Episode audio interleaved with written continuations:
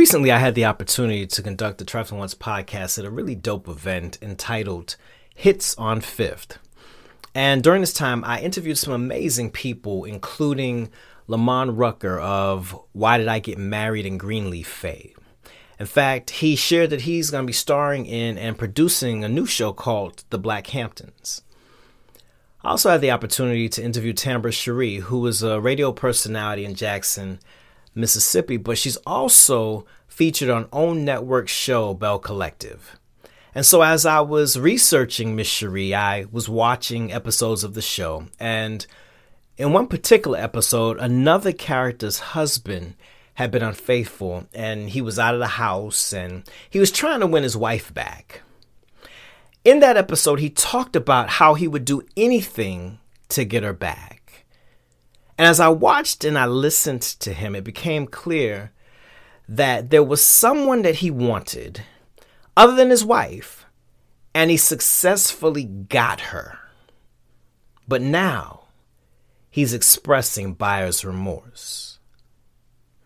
Have you ever pursued someone or something with zeal and energy and effort, only to get to a place where you say to yourself, This is not what I want? Well, we're going to take a look in the book of Galatians and we're going to talk about that exact topic. This is not what I want. Coming up next on The Trifling Ones.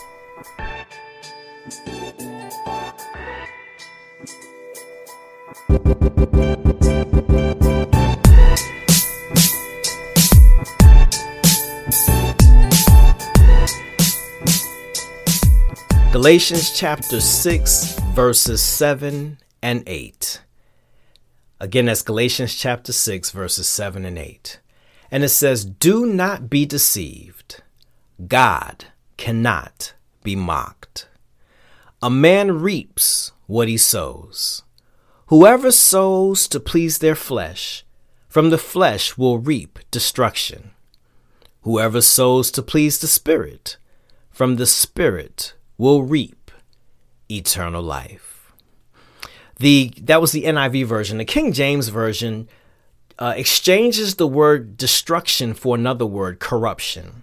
So it says, "Whoever sows to please their flesh, from the flesh will reap corruption." And so, out of these two verses, there are coming two points. And the first of those points is planting the seeds of corruption, planting the seeds of corruption. The very first part of verse 7 says, Do not be deceived. I remember that Denzel Washington, in his award worthy performance in Spike Lee's movie Malcolm X, says, Oh, I say and I say it again, you've been had, you've been took, You've been hoodwinked, bamboozled, led astray, run amok. This is what he does. Now, while I'm not aware that Malcolm X ever uttered those exact words, this line can be used to describe what happens to many of us when we decide that we're going to plant seeds of corruption. See, when we decide that we're going to give in to all the temptations out in these streets, then we find ourselves being deceived. You know, stuff looks real good, y'all. But we're deceived by that gorgeous smile or that sculpted body. We're deceived by all the IG posts that influence us to chase the bag at all costs. We're deceived by the pretty or handsome profile picture that friends us on social media, only to then turn around and hack into our account. We're deceived by the business opportunity that we know is just too good to be true, but we're willing to do something a little shady because of the potential rewards. Some call it karma, others call it cause and effect.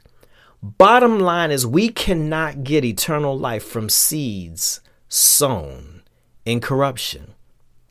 The text says, A man reaps what he sows. Whoever sows to please their flesh will reap corruption. The Greek word for corruption here is derived from the word that means to ruin or to decay. And so this Belle Collective husband had no intention on breaking up his family. That isn't what he wanted. He saw a cutie, he saw somebody that he wanted to get with. He was into the chase. Whatever it is that he wanted, those were the things that he was focused on at the time. But he succeeded in creating decay within his family. Pause and consider the long term effects from the seeds that we're planting today. Are they seeds that are going to create corruption, ruin, or decay within our bodies or our homes, our relationships, our businesses, or even our communities? The person who uses drugs doesn't want to create a permanent addiction or a real life mental health condition, but it happens. Mind gone after getting their hands on the wrong thing just one time. A person doesn't want to end up on the other end of a vehicular manslaughter charge because they had one too many and then they got behind the wheel of their BMW. Do not be deceived. God is not mocked. Whatsoever a man sows, he shall reap. Are you feeding the flesh through your decisions? Are we planting seeds of corruption? That's when we say, God, this is not what I want. I've been planting some bad seeds, and that ain't the harvest that I'm looking for. So take a moment and think about the outcomes and the potential consequences that'll eventually come from what we sow. So we've talked about planting seeds of corruption. Or we are pleasing the Spirit through conviction. And that's our second point pleasing the Spirit through conviction.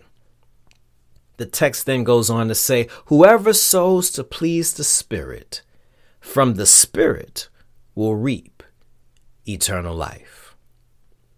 Trifling ones, this is what the whole journey is all about. It's about recognizing the times, places, and situations when we've got to make adjustments to our behaviors. It's when we say, God, I've got to start pleasing the Spirit. See, when we sow to please the Spirit, it's when we absolutely sacrifice some things that we like, that we want, that we desire, and that we might even crave. But sowing to the Spirit, now that provides life. The text says eternal life, but it also provides enjoyable life. See, a life that's concerned about reaping the negative consequences, it isn't living because you're always worried about what could go wrong or how this thing is going to catch up to you, looking over your shoulder. Shoot, it's as simple as, you know, when somebody calls you or a text message comes through you, you scared to look at the phone because somebody's near you. But a life that is lived right provides peace, even when stuff isn't going well. You know, we can say, yo, stuff is kind of messed up right now, but I'm living right. And God's working things out. This is something about conquering things like the flesh and temptations and bad attitudes and a slick mouth. It's a great feeling when you don't cuss folks out as quick as you used to, or you ignore when someone is intentionally trying to bait you. Perfection, nah, we haven't achieved that, but we're a little less trifling than we were before. Trust me, as I continue to grow and learn and become more like Him, as I seek to please the Spirit through conviction, I've realized that there are a lot of things that I got to turn away from and say no to and look past and ignore. And in some cases, just outright run away from. But I will tell you this I'm saying this is not what I want. A whole lot less these days. Heavenly Father, we come before you now, giving you thanks for all things. We ask, dear God, that you would be with us as we make decisions about the things that we're going to do. Heavenly Father, we ask that you would step in and show us that the path that we might be on at times is not what we really want. Heavenly Father, as we seek to sow to the flesh. Help us to remember that that is about corruption and destruction. But Lord, if you would assist us to sow to the Spirit, that if we would please the Spirit, that you'll work everything out. Now, Heavenly Father, we place everything within our hands. We ask that you will watch over our loved ones and our friends. Bless us on our jobs and within our professions. Touch our bodies and our health. We ask, Heavenly Father, that you would assist us with our fears and our challenges and our anxieties. Give us peace in and through all things. And as always, when you do these things, we will absolutely be certain to give you all of the honor, all of the glory, and all of the praise. It is in your Son and our Savior, Jesus Christ's name, that we pray. And all of the trifling ones said, Amen. Thank